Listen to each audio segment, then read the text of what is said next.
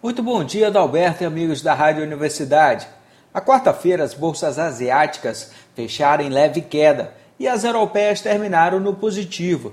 Nos Estados Unidos, depois que o presidente do Federal Reserve, Jerome Powell, fez a sua apresentação ao Comitê de Finanças do Senado, confirmando que continuará usando todas as suas ferramentas para a retomada da economia, proporcionando a manutenção da liquidez nos mercados.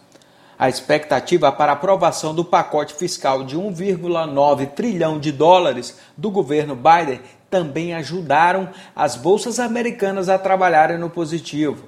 No Brasil, o Ibovespa fechou com leve alta de 0,38%, aos 115.667 pontos, com volume financeiro de 37 bilhões de reais. O cenário político continua deixando a volatilidade forte e os investidores de olho no comportamento das empresas estatais. O presidente do Banco Central, Roberto Campos Neto, afirmou que a sanção do projeto de autonomia do Bacen melhora o trânsito internacional do Brasil para ingresso na Organização para a Cooperação e Desenvolvimento Econômico, a OCDE. Além disso, ontem à noite a Petrobras divulgou o resultado do quarto trimestre, com lucro líquido de 59,9 bilhões de reais.